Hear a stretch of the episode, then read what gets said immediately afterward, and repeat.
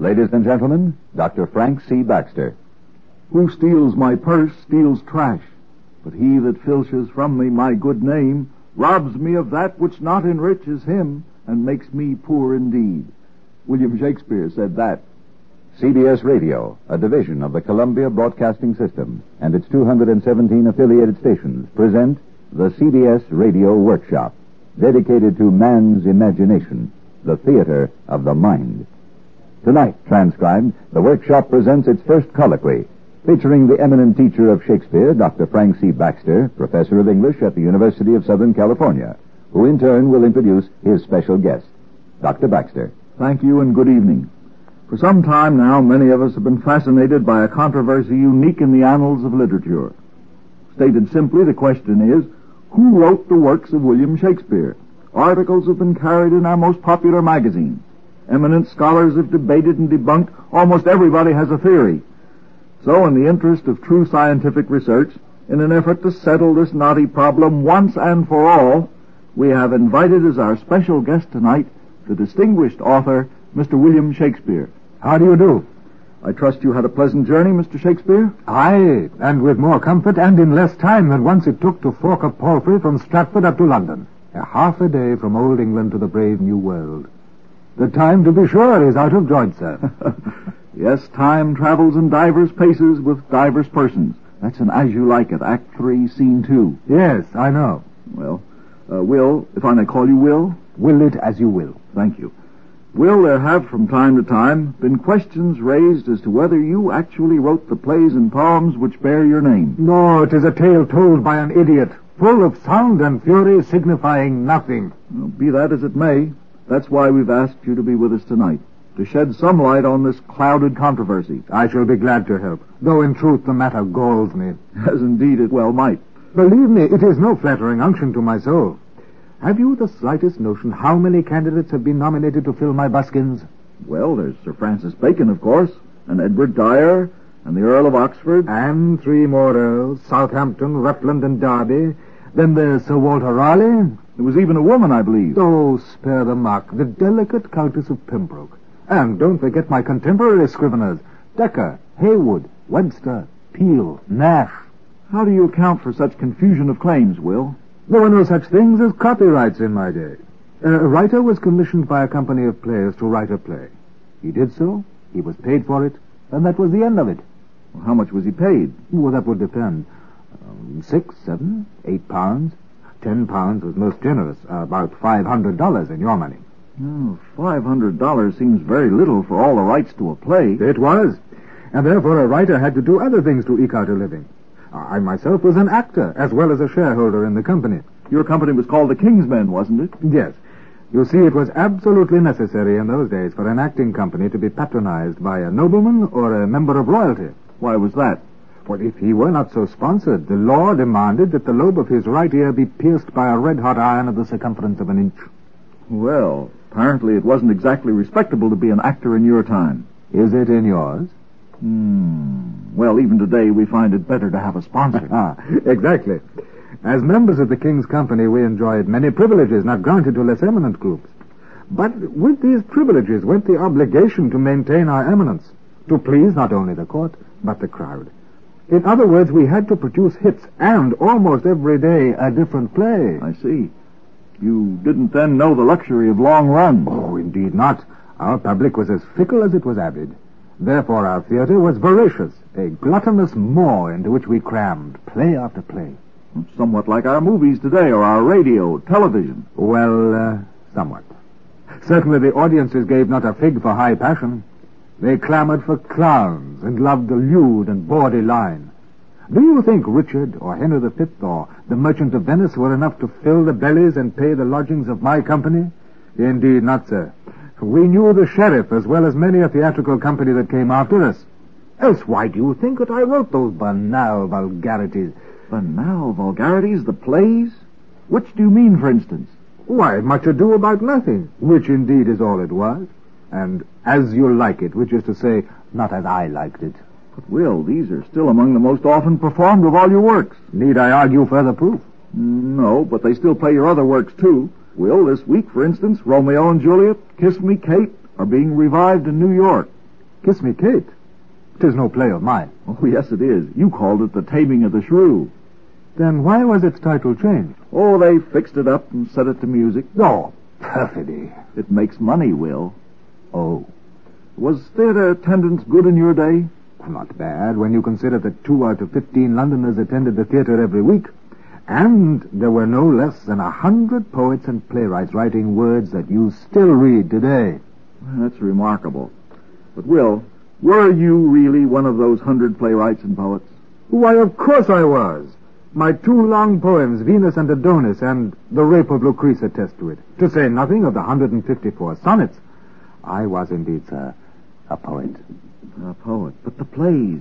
Your name is known today chiefly for the plays. The plays. Oh, poor foundlings, conceived in need and born in the desperate rush to feed the insatiable appetite of the sweating mob.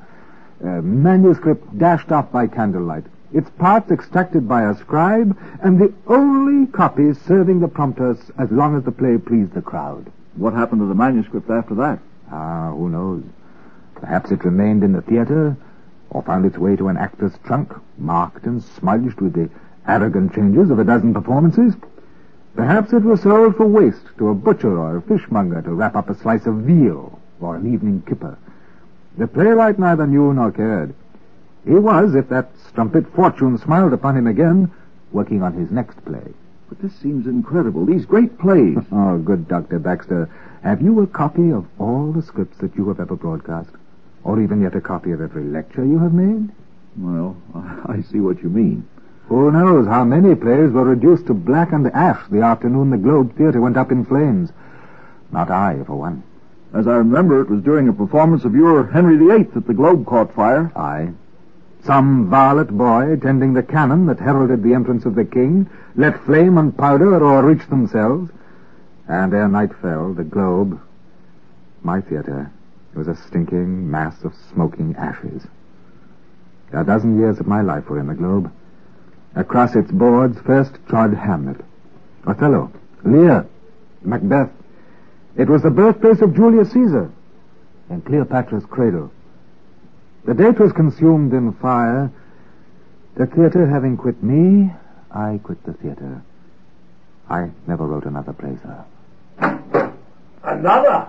Did you ever write one? Will of Stratford. I beg your pardon, sir. Who are you? Tis Kit Marlowe, most recent of the thieves who seek to steal my name. Christopher Marlowe? The Marlowe who wrote Tamburlaine and Dr. Faustus and the Jew of Malta? Aye, sir. Marlowe of the mighty line. I've been listening to this drivel on the wireless in yon tavern till my gut could stand no more. This impostor, this clown must be answered, and I'm here to demand equal time to that which you've granted the poet ape of Stratford. Equal time, mark you. I believe that is the custom with your modern theatre of electronic witchcraft. Indeed, sir, it is. Come in. Welcome. Our time is your time, or at least part of it. Uh, you understand, good sir, I can no longer stand silent whilst this, this uh, unlettered bumpkin, this supporting player, palms himself off as the brightest jewel to grace the crown of England's Renaissance. Then it was you, Christopher Marlowe, who wrote the plays of William Shakespeare. Who else? I thought you were murdered in a tavern brawl in the very year that Will Shakespeare published his Venus and Adonis, the year of Richard III and the Comedy of Errors. Good professor, not you too. Murdered I? you've let your reading slip while overmuch you've taught your classes.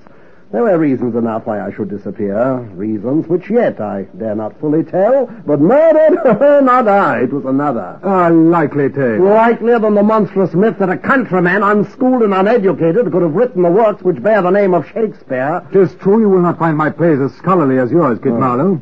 Tis true I knew little Latin and less Greek. Ah. I was better acquainted with people than I was with books.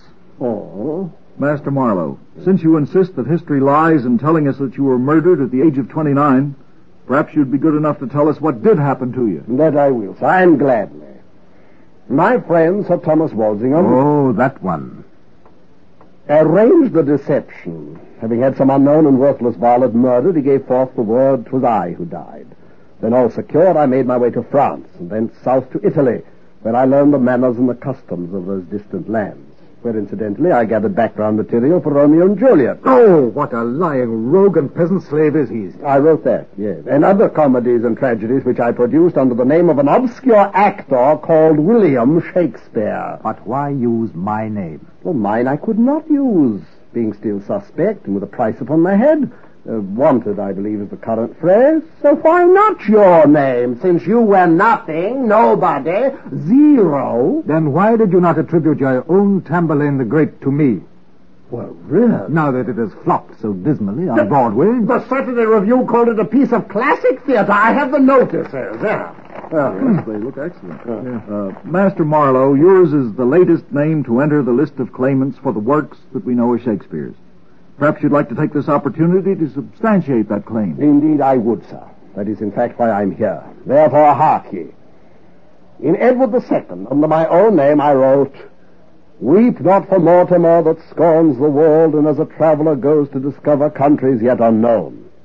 And then I wrote Hamlet, using the name of Shakespeare, in which you find these words, The undiscovered country from whose bourne no traveler returns. you notice the similarity? Mm, not exactly. Discover, undiscover. Very like. Nevertheless, Master Marlowe's claim is seriously presented, the result of years of somebody's thought. That indeed it is, sir, but to pursue the point. Note again in Edward II the line, How now, why droops the Earl? And as Shakespeare in Henry IV, Part 2, Why droops me lord like overripened corn? At least you had learned to make a simile when next you stole from yourself. Once more in Edward II I say, I arrest you of high treason. And using Shakespeare's name in Henry VIII, I wrote, I arrest thee of high treason. But if you must arrest a man of high treason, is there a simpler way of saying it? Oh. Though it is clear that my way is more graceful. No, I could go on And on. onward he will go unless somewhat stopped by lack of breath or the roving eye of a passing wench. Is there no way, good Dr. Baxter, to bring an end to it? Not an end, but the middle. For here, as is the custom in our CBS radio workshop colloquy, we pause for a short announcement. You are listening to Colloquy One, the first in a series of discussion programs to be presented from time to time as part of the CBS Radio Workshop. This evening, our special guest is Dr. Frank C. Baxter, professor of English at the University of Southern California, who is interviewing the noted author, William Shakespeare. Once again, here is Dr. Baxter. And we have an unexpected but very provocative guest, Christopher Marlowe, the great Elizabethan playwright and the most recent of a score of Shakespeare's contemporaries who claim to have written his work. Well, can there be any rational argument against such overwhelming proof? I would not deign to dignify such syllogistic sophistry. beg your pardon, sirs. Yes? Were you looking for someone? I'm told by the warders of your gate that somewhere within a colloquy is being held. Is this the place? Well, it is, but I'm... Then permit me. I am Edward de Vere, 17th Earl of Oxford. And you, sir? I am the first Francis Baxter of South Pasadena at your service, my lord. Oh, we are well met, sir. Will Shakespeare. Your lordship's looking well. Indeed, somewhat better than when we last met. If I recall, it was at the Globe in the spring of 1604, and you were playing, as was your wont, the ghost of Hamlet's father. Indeed, I was. Though I must confess your lordship picked a bad day to see the play. I was way off that afternoon. Oh, tut tut, goodbye, man. You played it well as I intended it should be played when I wrote it. You wrote it. I don't believe that I've had the honor. Oh, pardon me, your lordship. May I present Christopher Marlowe? Ah, yes, Marlowe. Informer, spy, pederast, and sometimes scrivener. Have it, the ruling aristo, sycophant, spineless ornament of a decadent. Wait, gentleman, wait, I wait, have you wait, whacked wait, by wait, a It's easy to see why Marlowe's mighty line was ended so early and so violent. I demand this ignorant valley be removed. Ignorant! I grace the halls of Cambridge more brilliantly than ever you, the university, which bears your name. My name, sir, school is- ties, the Oh, current phrase, is it Yes, not? approximately. Let's call it school be spirit. answerer. Sir, Master Marlowe has as much right here as you. These days, we make much of a man's right to speak his mind without fear or reprisal. Of what use, then, the stock, the rack, and the pillory? None any longer. Ours is an enlightened age. And so was ours, but we had ways to curb the vagrant tongues of churls. We found out that if we let them wag their vagrant tongues long enough, they end by hanging themselves. It is passing strange, what? So, my lord, you've come here to present your case. In all truth, would be beneath me to plead a case for writings tossed off in a moment of whim and consumed with eagerness beyond credulity by a tasteless public. Were it not for an American gentleman who discovered my secret, I would not be here. But uh, Since he has gone to such lengths to prove the truth I know so well, I feel it only fair to him to present here the arguments he has advanced in my favor, and thus set injustice right, and prevent either a brawling tippler or an Avonian peasant from claiming what is my due. Your A- an American gentleman, you say? Oh, yes, yes. It was he who more than 30 years ago revealed in a book called Shakespeare Identified that 'twas I, Edward de Vere, 17th Earl of Oxford, who was indeed the author of the works which, for nearly 400 years, have been attributed to this strolling player, yclept Shakespeare. And how was this American gentleman yclept? Looney was his name, J. Thomas Looney. Did you say Looney? I did, sirrah. L-O-O-N-E-Y, Looney. That's what I thought you said. And how did Mr. Looney arrive at his conclusions? Oh, by deduction. He decided that Shakespeare's works could only have been written by a mature man of recognized genius, an unconventional man not adequately appreciated, a lyric poet of recognized talent, a man of superior classical education, and finally, an aristocrat, a gentleman. Whose image fits within this frame? Whose? But mine. but Surely, surely, sir. Surely there were others in London at the time who could meet these specifications? Perhaps. But remember Mr. Looney's insistence that his man be a lyric poet of recognized talent. And you were such a one? Oh, good master. And you call yourself professor of English literature? Wist ye not this jewel? If women be fair and yet be fond, or that their love were firm and fickle, still I would not marvel that they make men bond. Well, I never By asked that. service long to purchase their goodwill, but when I see how frail those creatures are, I muse that men forget themselves so far. What say ye to that, sir? Very pretty, very pretty indeed. For my own part, it was Greek to me. The subject, women? Aye, there's a topic to task a poet's muse, a worthy topic, a pallet for passion, a right and proper challenge for Marlowe's mighty line. Hark! Here's a woman for you, lads. Was this the face that launched a thousand ships and burnt the topless towers of Ilium? Sweet Helen, make me immortal with a kiss. Uh, her lips suck forth my soul. See where it flies. Come, Helen. Come, give me my soul again. Here will I dwell, for heaven be in these lips, and all is dross that is not Helena, and none but thou shall be my paramour. Dross indeed. You quote yourself very well, Master Marlowe. No, it offends me to the soul to hear a robustious, periwig-pated fellow tear a passion to tatters, to very rags. I play... With presumption, you may lay claim to my work, but in all assurance, I would never put my name on yours. well said, Master Will. You speak of love. Oxford with cynical doubt. Marlowe with proud lechery. Bear with me, gentles. Let me not to the marriage of true minds admit impediments. Love is not love which alters when it alteration finds, or bends with the remover to remove. Oh no. It is an ever fixed mark that looks on tempests and is never shaken. It is a star to every wandering bark whose worth's unknown although his height be taken. Love's not time's fool, though rosy lips and cheeks within his bending sickle's compass come. Love alters not with his brief hours and weeks, but bears it out even to the edge of doom. If this be error and upon me proved, I never writ, nor no man ever loved. Ah, it is one of my favorites, and has been since the day I wrote it. Good Dr. Baxter, let us be done and finished. I care not what others such as these may say. I know who wrote the works of Shakespeare. And who might that be? Sir Francis Bacon? A lawyer, the most unkindest cut of all. no matter what he might have been, the Viscount St. Albans was not a poet. Not ever claimed to be.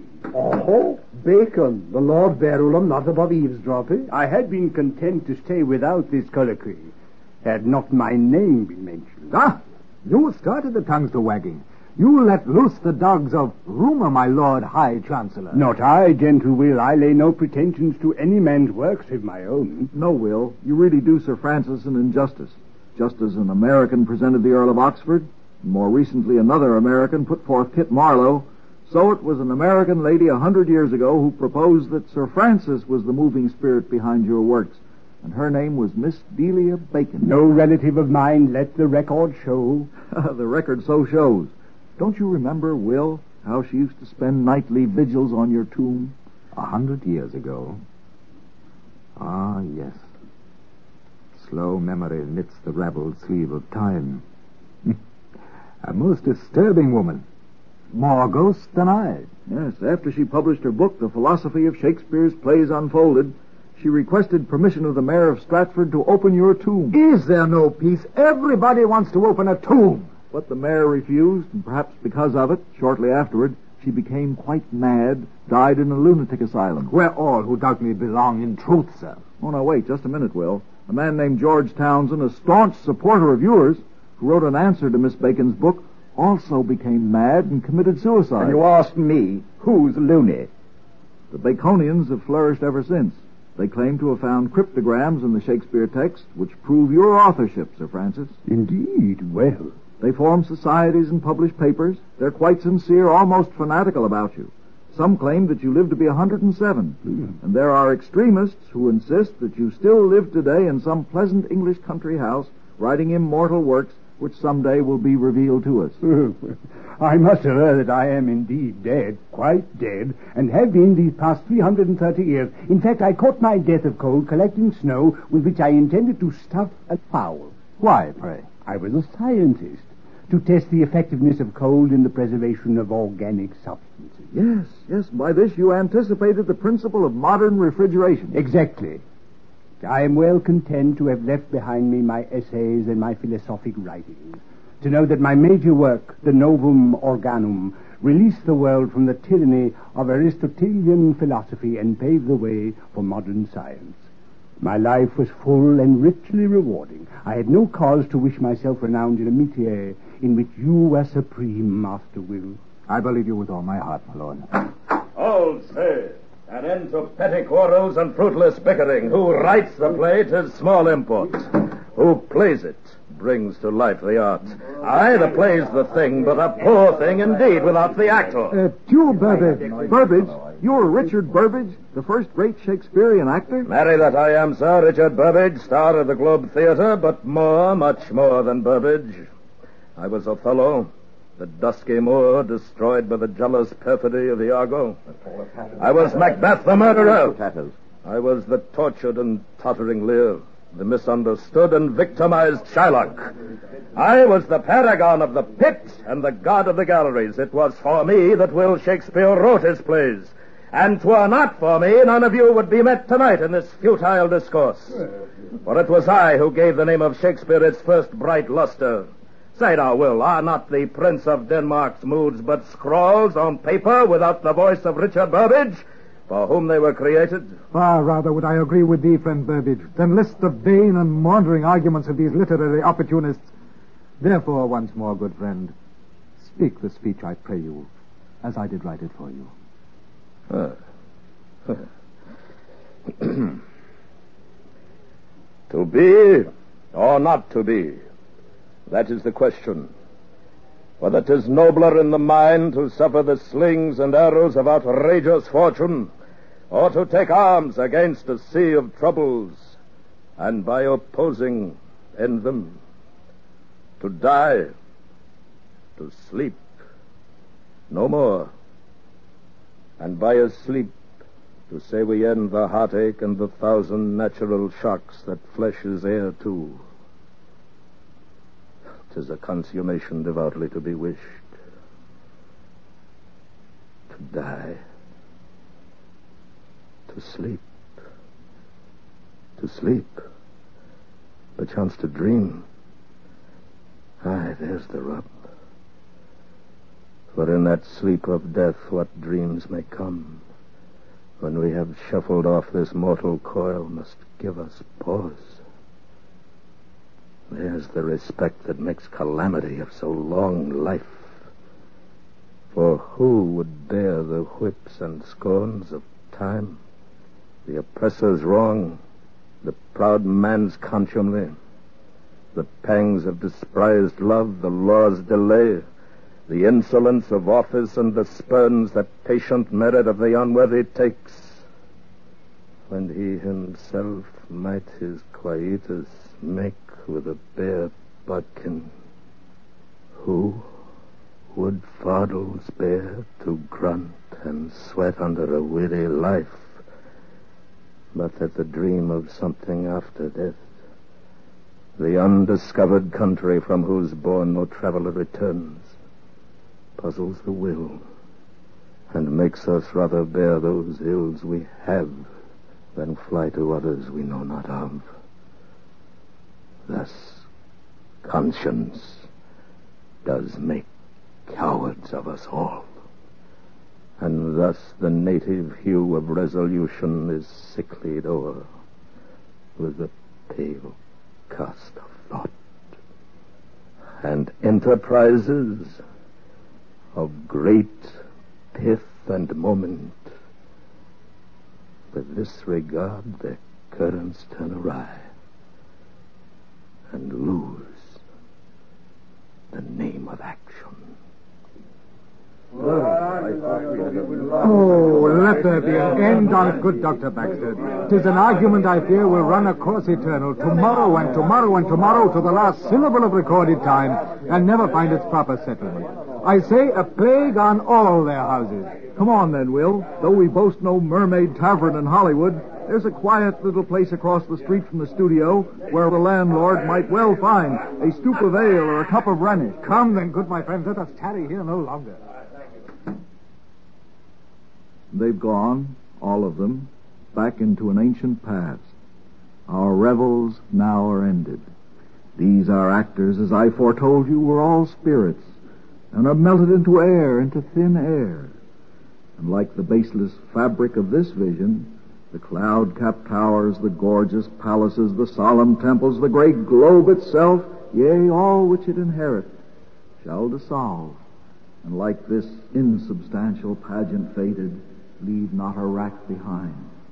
We are such stuff as dreams are made on, and our little life is rounded with a sleep. You have been listening to an interview with William Shakespeare featuring Dr. Frank C. Baxter and produced and directed by William Froug.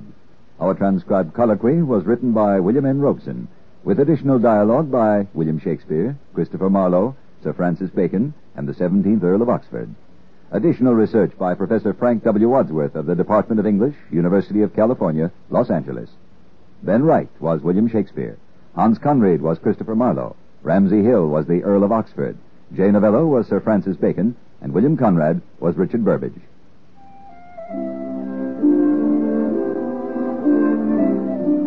This is Hugh Douglas inviting you to listen next week to The Voice of New York, narrated by Clifton Fadiman.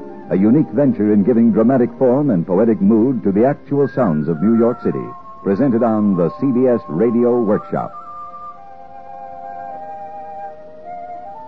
Vera Zorina will narrate three poems of Baudelaire. Isaac Stern will be violin soloist, and Dimitri Mitropoulos will conduct the orchestra in works of Glinka, Prokofiev, Lieberman, and Liszt when the New York Philharmonic Symphony offers another brilliant concert this Sunday. Be sure you're listening for the Philharmonic Symphony on Sunday over most of these same stations. America listens most to the CBS Radio Network.